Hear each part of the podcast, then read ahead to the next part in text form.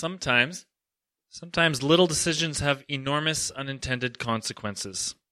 Some of history's most noteworthy events were spurned on by small, seemingly inconsequential decisions that exploded in significance shortly after.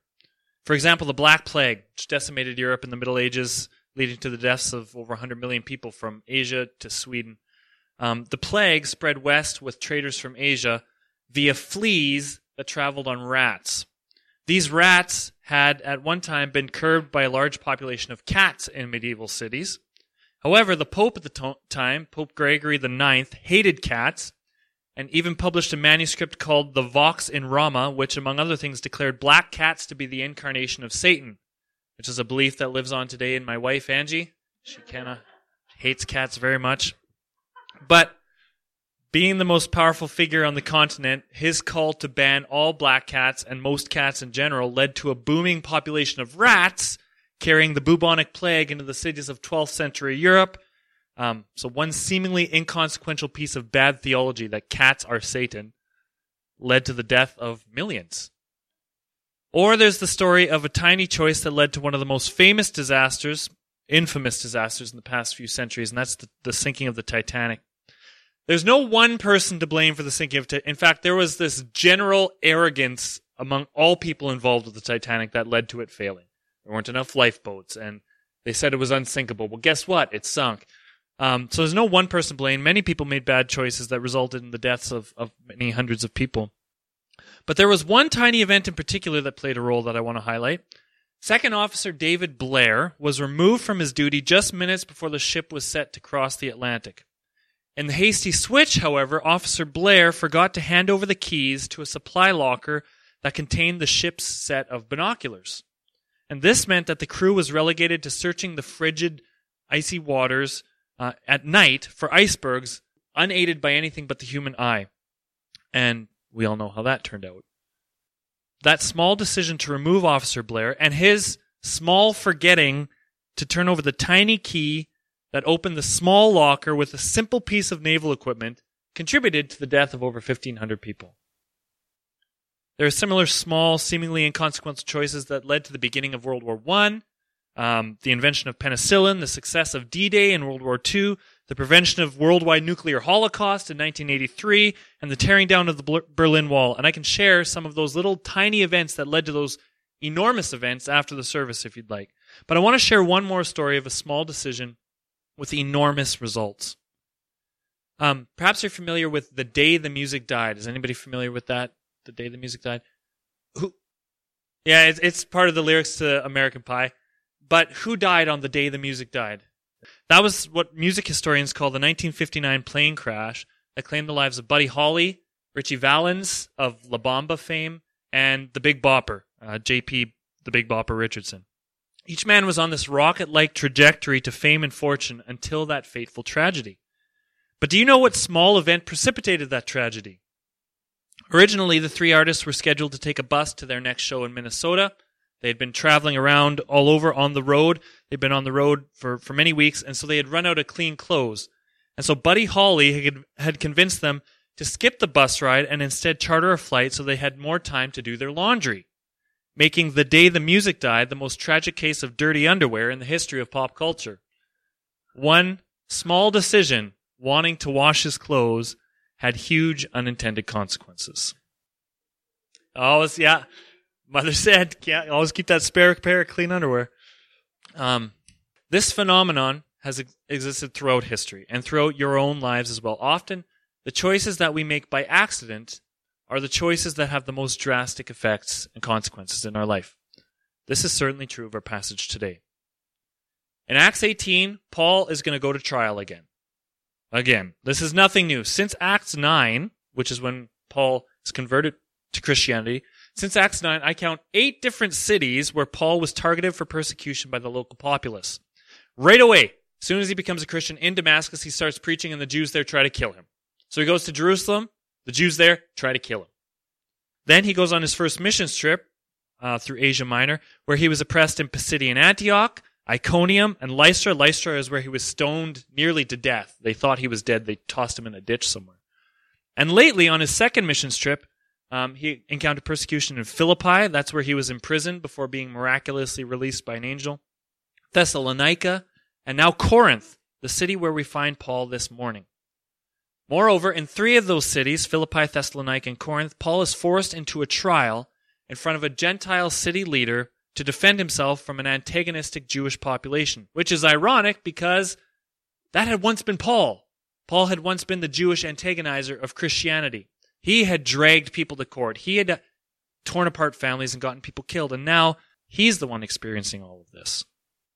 And so when I first read Acts 18, our passage today, and Paul's trial before Gallio in Corinth, I kind of had a feeling of ho hum. Just another legal encounter. Look at all look at this list here. He's gone through this time and time again. How is this any different? But it's not just another legal encounter. As I hope we will see, Paul's running with the Corinthian proconsul, and that's the, the proconsul is the person charged by Rome to, to take care of one of the provinces. So he was charged by Rome to take care of Achaia, the province of Achaia. And the proconsul, Paul's run in with this proconsul may seem like a small event, like hating cats, like forgetting the key to the binocular locker. Binocular, have you ever tried to say binocular locker? Um, or washing a pair of dirty underwear. All of these, they seem like inconsequential events, but the ramifications that followed were enormous for Paul and for the burgeoning new community of believers in a crucially important little corner of the Roman Empire, Achaia. So let's read Acts 18, 9 to 17. And we did read this last week, so it'll be very familiar. Um, we looked at it when we were discussing um, sources of encouragement for a lonely apostle, Paul, in a corrupt and sinful city. So, this is starting in verse 9. One night the Lord spoke to Paul in a vision Do not be afraid. Keep on speaking. Do not be silent. For I am with you, and no one is going to attack and harm you, because I have many people in this city. So Paul stayed for a year and a half, teaching them the word of God. When Gallio was proconsul of Achaia, the Jews made a united attack on Paul and brought him into court. This man, they charged, is persuading the people to worship God in ways contrary to the law. Just as Paul was about to speak, Gallio said to the Jews, If you Jews were making a complaint about some misdemeanor or serious crime, it would be reasonable for me to listen to you. But since it involves questions about words and names and your own law, well, settle the matter yourselves. I will not be a judge of such things. So he had them ejected from the court. Then they all turned on Sosthenes, the synagogue ruler, and beat him in front of the court. But Gallio showed no concern whatsoever. So, seems like another, just another one of these, just another persecution event. But I, I think there's more to it here. Last week we saw Paul seeking to persuade the Jewish people in the synagogue, and when they harshly abused Paul, perhaps one one um, commentary I read suggested they, they probably grabbed him and whipped him the 39 times.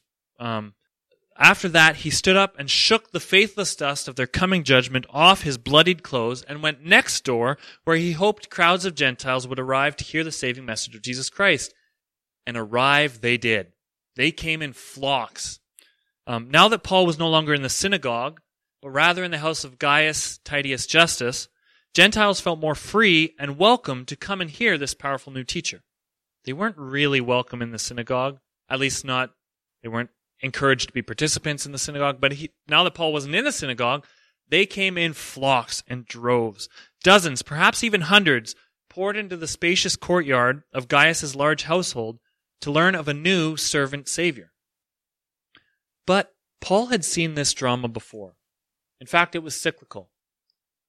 First, he would pronounce the resurrected Christ to the Jews in the synagogue.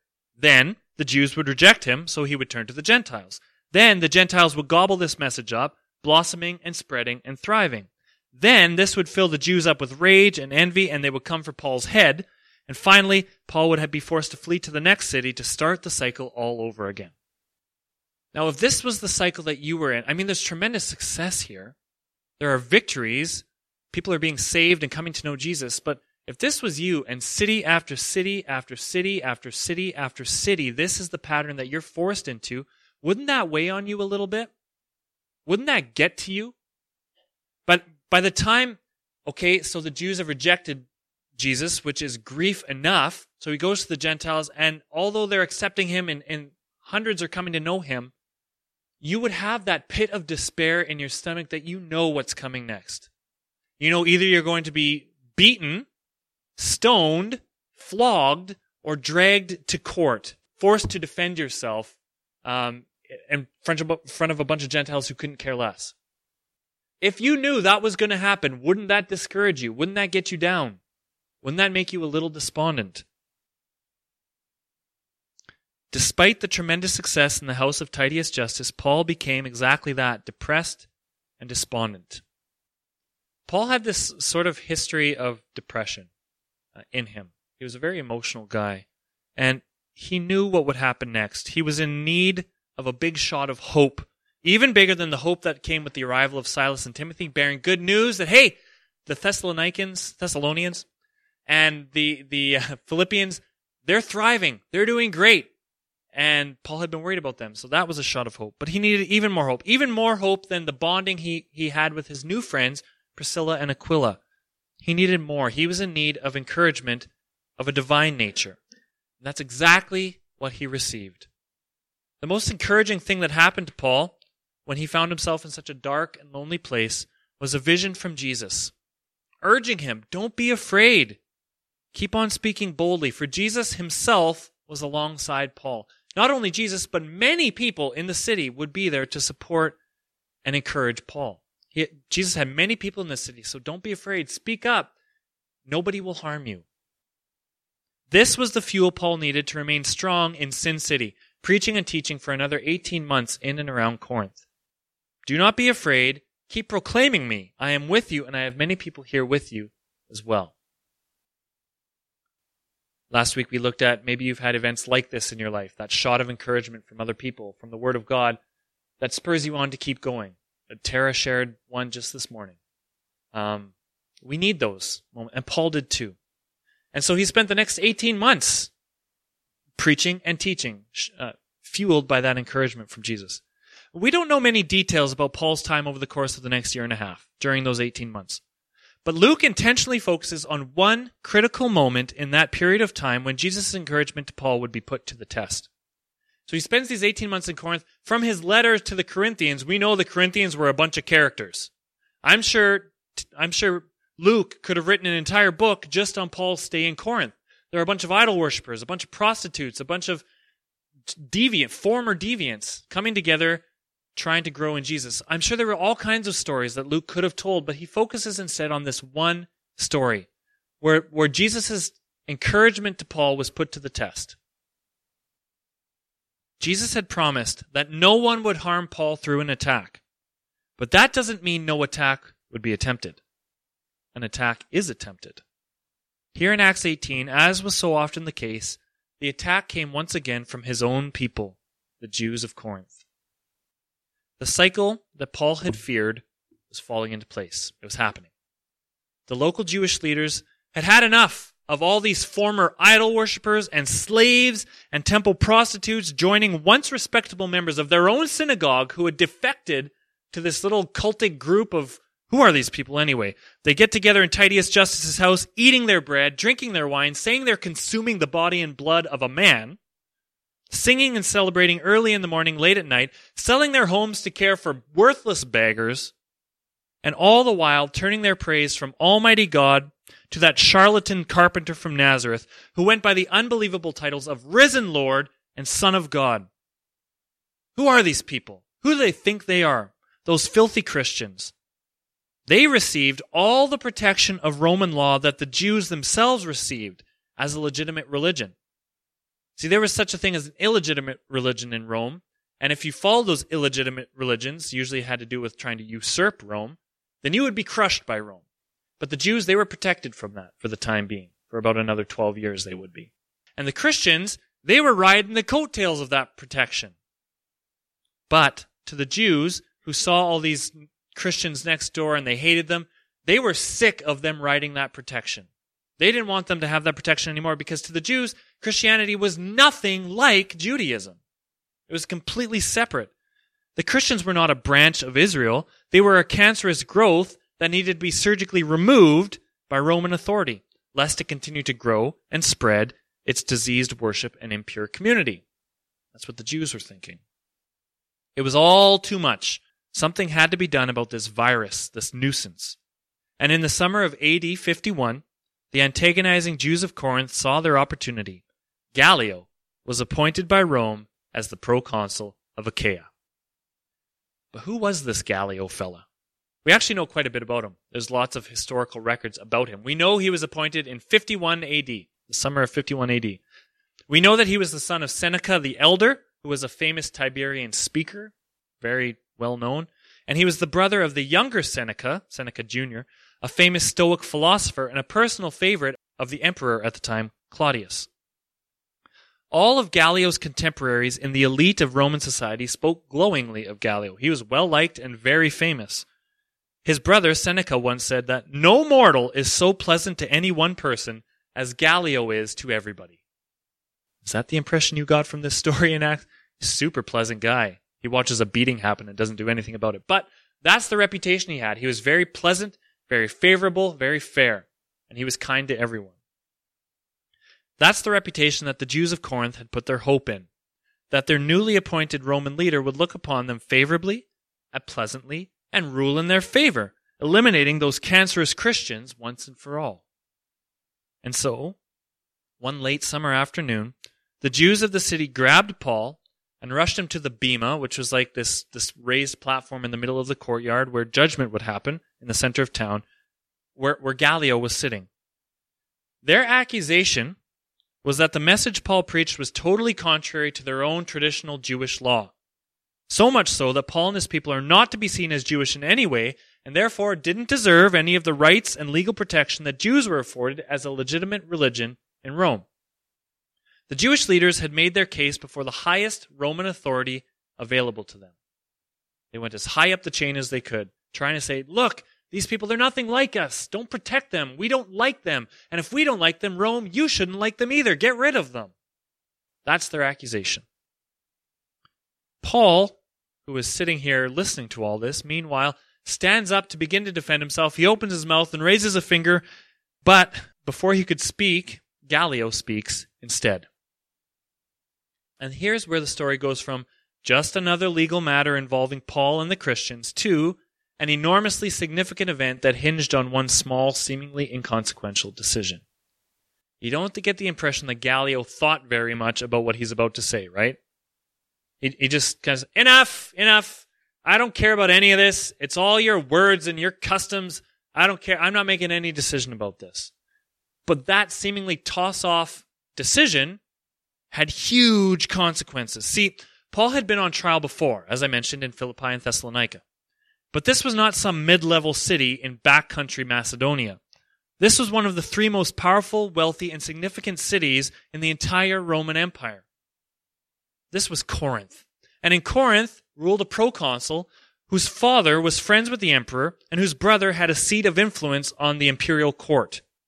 Whatever ruling was made by Gallio, the most politically powerful man in Corinth, would be shared and spread to neighboring Roman provinces like Macedonia and Galatia and Cyprus, and to neighboring cities of influence like Athens and Ephesus and Rome itself. Whatever came next out of the mouth of Gallio would set legal precedent for the treatment of Christians for the foreseeable future, perhaps decades or more. If he ruled with the Jews, in favor of the Jews, that the Christians were an illegitimate religious offshoot of Judaism, then Paul and his fellow Jesus followers could be hunted, persecuted, imprisoned, and exterminated by Rome. If that's what he decided, that would set the precedent for the whole region and possibly the whole empire. He was a man of tremendous influence. If, however, Gallio disagreed with the Jewish leaders, then Christianity would receive the stamp of approval, the favor and protection of Roman legitimacy. Paul and his companions would have legal precedent to freely travel throughout the Roman colonies preaching and teaching about Jesus Christ without fear of imminent oppression from either Jews or Gentiles. The ruling of Gallio could be the missing binocular key or the dirty underwear that led to disaster, or it could be the last major source of hope for a frequently discouraged apostle in Corinth. Which would it be? Well, we already read it, so you know what it'll be. As fate would have it, or more accurately, as the Holy Spirit would have it, As Paul rose to speak, he wouldn't even have an opportunity to utter a word of defense. Remember what Jesus had said? Don't be afraid. Speak up. Paul tries to do that. Before he can, Gallio speaks up. And Gallio speaks um, kind of dismissively, but he's, he's, he offers a, a defense to the Christians, all the defense they would need, in fact, for the next decade plus, before the protection of Rome dissolved into outright persecution by Rome of the Christians. But you know what happened in those 10, 12 years between Gallio's decision and, and Nero's decision to crush Christians? Paul went all over the place. All over the place. To Gallio, this wasn't a matter that required Roman interference, as no Roman statute had been broken. It seemed to him a matter of discrepancy between religious words and Jewish customs, a small deal that he didn't care about. It was an issue that they could deal with by themselves. But by this small, seemingly inconsequential legal, de- legal declaration that he would not be a judge of such things, Gallio inadvertently allowed the gospel of Jesus to be spread unhindered by Paul and his friends from Corinth and the surrounding area, and the sphere just kept getting bigger and bigger. Um, and next week, we'll see Paul go to the next major city, Ephesus, which wasn't quite as big or quite as influential as Corinth, but it was a big deal. And he went there fueled by the freedom that he had by this decision by Gallio. Um, and eventually, Paul would set his sights on the big all of itself, Rome. They were protected by the most unlikely of mother hens, the throne of the emperor. They were protected by Rome, which is not how we generally see the church. But for this period of time, thanks to Gallio, it was. And Paul and others made tremendous use of that freedom. They went all over the place. For more than a decade, wherever they went, thanks to Gallio, they could pro- proclaim Jesus as Lord without fear that the Lord Caesar would punish them for their belief.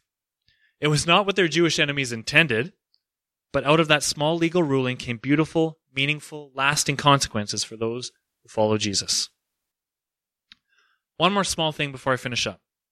The story ends with the beating of Sosthenes, which is a sad story. Sosthenes was the synagogue leader um, who replaced Crispus. Crispus had been convinced by Paul, became a Christian, and Crispus was now a leader in the Corinthian church in the house of Titius Justus. But when Crispus was gone, Sosthenes was the man who replaced him.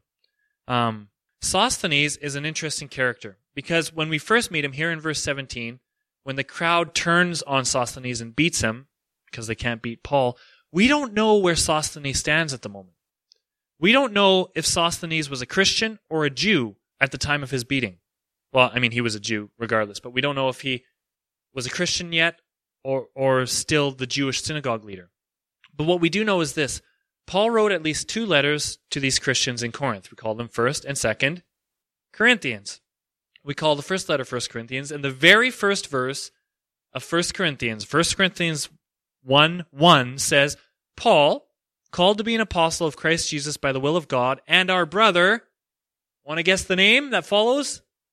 Sosthenes. Isn't that interesting? A letter to the Corinthians mentioning the same name as the man who was beaten at the Corinthian trial. Sosthenes. We don't know if it's the same Sosthenes, but I don't think it's too big of a stretch to imagine that Luke would mention the name of a man who eventually became a co writer, co author, com- companion of Paul. That would make sense. So this means that in verse 17, one of two things happens. Perhaps the crowd who did the beating was a Jewish crowd who had just been told by Gallio to settle these matters themselves, and so they take matters into their own hands and they beat their converted Christian synagogue leader in front of Gallio, taking matters into their own hands. Which would explain why Gallio does nothing, because he saw them as Jews carrying out discipline on fellow Jews under his guidance. So it could be that Sosthenes is already a Christian, and the Jews, since they can't beat Paul, they say, well, we'll deal with our own in house punishment. And they beat up Sosthenes for having converted. That's possible. Or I think it's something else. I think that the crowd who did the beating was a Gentile crowd, not a Jewish crowd, who had just seen the local Jewish leaders being rebuffed by their Roman proconsul, dismissed, and took the opportunity to carry out one of the most favorite pastimes in the European continent of the past 2,000 years, and that is anti Semitism.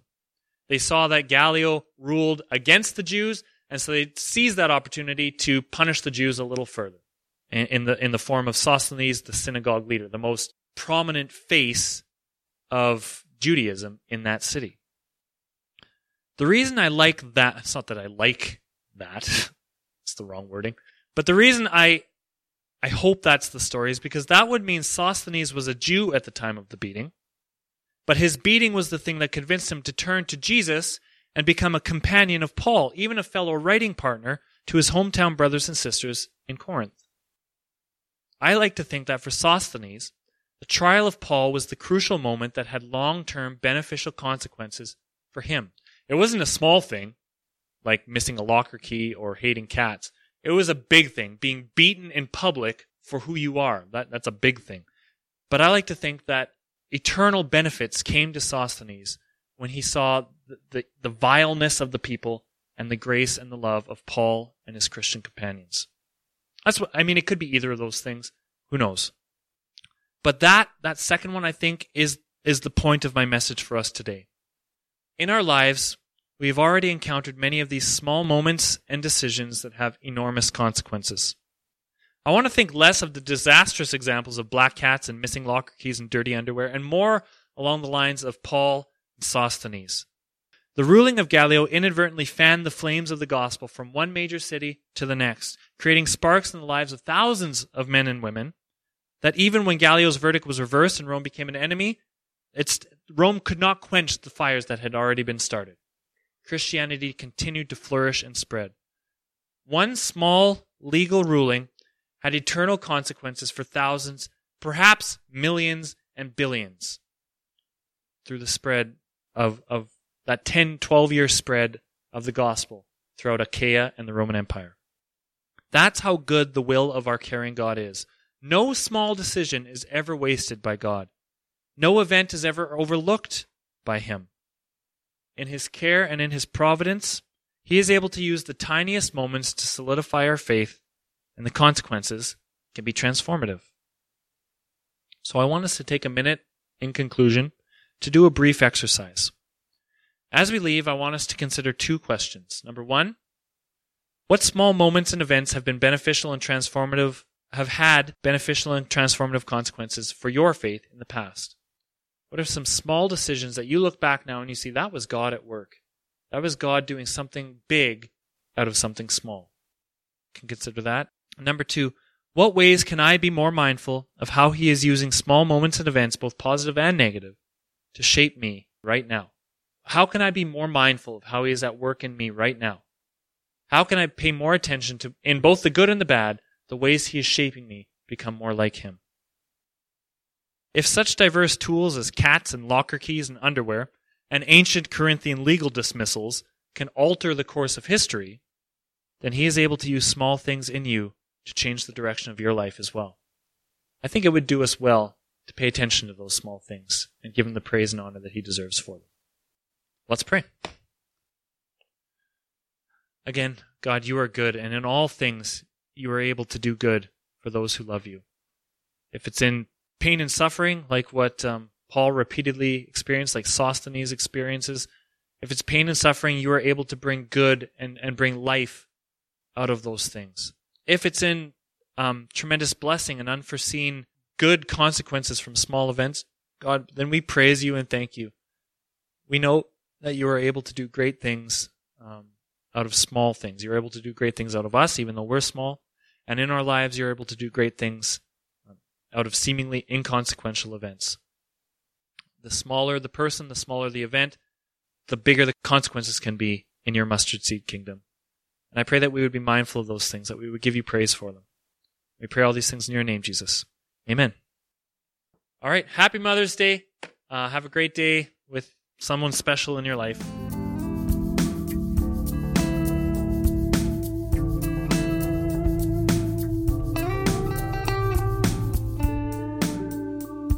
Mother said, "Yeah, always keep that spare pair of clean underwear."